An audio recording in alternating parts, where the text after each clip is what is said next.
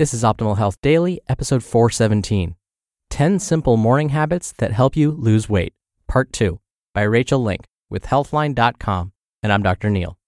Welcome back to Optimal Health Daily, or welcome for the first time if you're new here. This is the podcast where I act as your very own personal narrator and read to you from some of the most popular health and fitness blogs online, including Ben Greenfield Fitness, Nia Shanks, and today's site, Healthline. The post I'm about to read to you is a continuation from yesterday, so you'll probably want to hear yesterday's episode first if you haven't already. That's episode 416. And quickly, before I get to the post, don't forget, we give away a book to a random person on our mailing list on the first of every month, which is coming up really soon. So if you want to be in the drawing, make sure you're on our mailing list. Just go to oldpodcast.com. I'll give you another quick reminder at the end of the show. But I know you're eager to hear part two of this post and continue optimizing your life, so let's get right to it. 10 Simple Morning Habits That Help You Lose Weight, Part 2, by Rachael Link with Healthline.com. 5. Practice mindfulness. Mindfulness is a practice that involves fully focusing on the present moment and bringing awareness to your thoughts and feelings. The practice has been shown to enhance weight loss and promote healthy eating habits. For example, an analysis of 19 studies found that mindfulness based interventions increased weight loss and reduced obesity related eating behaviors.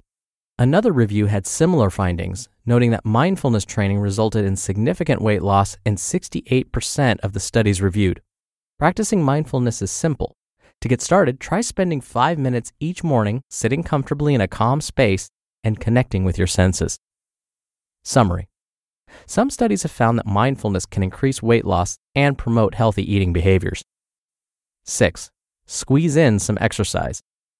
Getting in some physical activity first thing in the morning can help boost weight loss.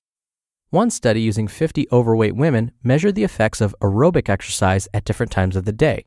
While there was not much difference noted in specific food cravings between those who exercised in the morning versus the afternoon, working out in the morning was associated with a higher level of satiety. Exercising in the morning may also help keep blood sugar levels steady throughout the day. Low blood sugar can result in many negative symptoms, including excessive hunger. One study in 35 people with type 1 diabetes showed that working out in the morning was associated with improved blood sugar control. However, these studies focused on very specific populations and show an association, not causation. More research on the effects of morning exercise in the general population is needed. Summary Some studies have found that exercising in the morning may be associated with increased satiety and improved blood sugar control. 7. Pack your lunch. Making the effort to plan and pack your lunch ahead of time can be a simple way to make better food choices and increase weight loss. A large study that included 40,554 people found that meal planning was associated with better diet quality, more diet variety, and a lower risk of obesity. Another study found that eating home cooked meals more frequently was associated with improved diet quality and a decreased risk of excess body fat. In fact, those who ate home cooked meals at least five times per week were 28% less likely to be overweight than those who only ate home cooked meals three times or less per week. So try setting aside a few hours one night a week to plan and prepare your meals so that in the morning you can just grab your lunch and go. Summary Studies show that meal planning and eating home cooked meals are associated with improved diet quality and a lower risk for obesity. 8. Sleep longer. Going to bed a bit earlier or setting your alarm clock later to squeeze in some extra sleep may help increase weight loss. Several studies have found that sleep deprivation may be associated with an increased appetite. One small study found that sleep restriction increased hunger and cravings, especially for high carb, high calorie foods. Lack of sleep has also been linked to increased calorie intake. In one study, 12 participants consumed an average of 559 more calories after getting just 4 hours of sleep compared to when they got a full 8 hours. Establishing a healthy sleep schedule is a critical component of weight loss, along with eating well and exercising. To maximize your results, aim for at least 8 hours of sleep per night. Summary Studies show that sleep deprivation may increase appetite and cravings, as well as calorie intake. 9. Switch up your commute. While driving may be one of the most convenient ways to get to work, it may not be so great for your waistline. Research shows that walking, biking, or using public transportation may be tied to a lower body weight and reduced risk of weight gain. One study followed 822 people for over four years and found that those who commuted by car tended to gain more weight than non car commuters. Similarly, a study including 15,777 people showed that using public transportation or active methods of transport, such as walking or biking, was associated with a significantly lower body mass index and body fat percentage compared to using private transportation. Changing up your commute even a few times per week may be a simple way to ramp up weight loss. Summary Walking, biking, and using public transportation have all been associated with less weight gain and lower body weight and body fat compared to driving to work. 10. Start tracking your intake. Keeping a food diary to track what you eat can be an effective way to help boost weight loss and keep yourself accountable. One study tracked weight loss in 123 people for one year and found that completing a food journal was associated with a greater amount of weight loss. Another study showed that participants who regularly used a tracking system to self monitor their diet and exercise lost more weight than those who did not regularly use the tracking system. Similarly, a study of 220 obese women found that the frequent and consistent use of a self monitoring tool helped improve long term weight management. Try using an app or even just a pen and paper to record what you eat and drink, starting with your first meal of the day. Summary Studies have found that using a food diary to track your intake can help increase weight loss. The bottom line Making a few small changes to your morning habits can be an easy and effective way to increase weight loss. Practicing healthy behaviors in the morning can also get your day started on the right foot and set you up for success. For best results, make sure you combine these morning habits with a well rounded diet and healthy lifestyle.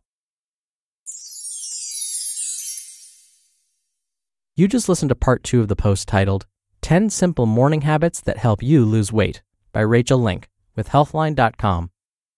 Whenever I read these long lists of things to do, I don't want you to feel like you're somehow less than or that you need to do all of these things. I don't want you to feel sorry for yourself that you haven't been doing these things. It's okay. That's why you're listening to this podcast, right? So you can learn these things. But really, don't worry about incorporating all of these at once either. As you listened to yesterday's post and as you were listening today, there are probably a couple of ideas that you were like, ooh, I could do that. Oh, that wouldn't be so bad. Those are the ones that you probably want to start with. Don't worry about anything else on this list. Just start with those that jumped out at you and you thought, oh, that's not too bad. I, I could do that. That's where you want to start. And then as you get used to that one thing, then maybe incorporate another item from this list. Personally, I struggle with mindfulness. When I eat, I'm sometimes just not in the moment, and it's because maybe I'm at work and I'm answering emails at the same time. And I know I shouldn't do that, but sometimes I have to because I need to be more efficient. So honestly, I struggle with that one. But I'm really good, on the other hand, with squeezing in exercise. And I take public transportation. So there are other things that I do that hopefully help offset the things I don't do. I'm really good, usually, about packing my lunch. What I typically do is I make a little bit extra the night before for dinner so that I know I'll have a lunch for tomorrow. And I make it a point to plan my meals each week so that when I get home from a long day, I don't come home and go, okay, what am I going to eat for dinner now? Because then it's going to be something that's probably not super great for me and not really all that balanced. And the last thing I'll say about sleep yes, the target really for adults is seven to nine uninterrupted hours of sleep. That's the sweet spot. And there's a lot of data to support that. But again, if you're not getting that minimum of seven hours uninterrupted each night, don't stress about it. Just try and do your best to increase those hours however you can. And if it's just not physically possible for you to get at least seven hours a night, we are finding that a quick nap in the afternoon, like 15 or 20 minutes, can help offset some of that sleep loss. Now, as promised, I want to remind you we do book giveaways on the first of every month to random people on our mailing list. So, if you want to be a part of that, plus get some free spreadsheet tools from us and more, come by oldpodcast.com and join the weekly newsletter. It's totally free and it's a great way to show your support. And again, make sure you join before the end of the month. Just go to oldpodcast.com. All right, that's it for today. Hope you have a wonderful Tuesday. Thank you for listening. As always, thank you for subscribing. Thank you for sharing the show with someone. I'll be back here tomorrow as usual, so I'll see you there where your optimal life awaits. Hello, Life Optimizer. This is Justin Malik, creator and producer of this show and Optimal Living Daily, the brother podcast of this one. Literally, I'm Dr. Neil's brother. If you like the format of this show, you'll love Optimal Living Daily too, where I also read to you from blogs, but cover other topics like personal development, finance, and minimalism from bloggers like Derek Sivers, The Minimalists, Zen Habits, and many more. So for more amazing content read to you for free, come subscribe to Optimal Living Daily too, and together we'll optimize your life. You've been listening to Optimal Health Daily. Be sure to hit the subscribe button to stay up to date on each new episode and head to oldpodcast.com. That's oldpodcast.com for a free gift, as well as more actionable tips and resources to help you maximize your potential. Thanks for joining us, and remember, your optimal life awaits.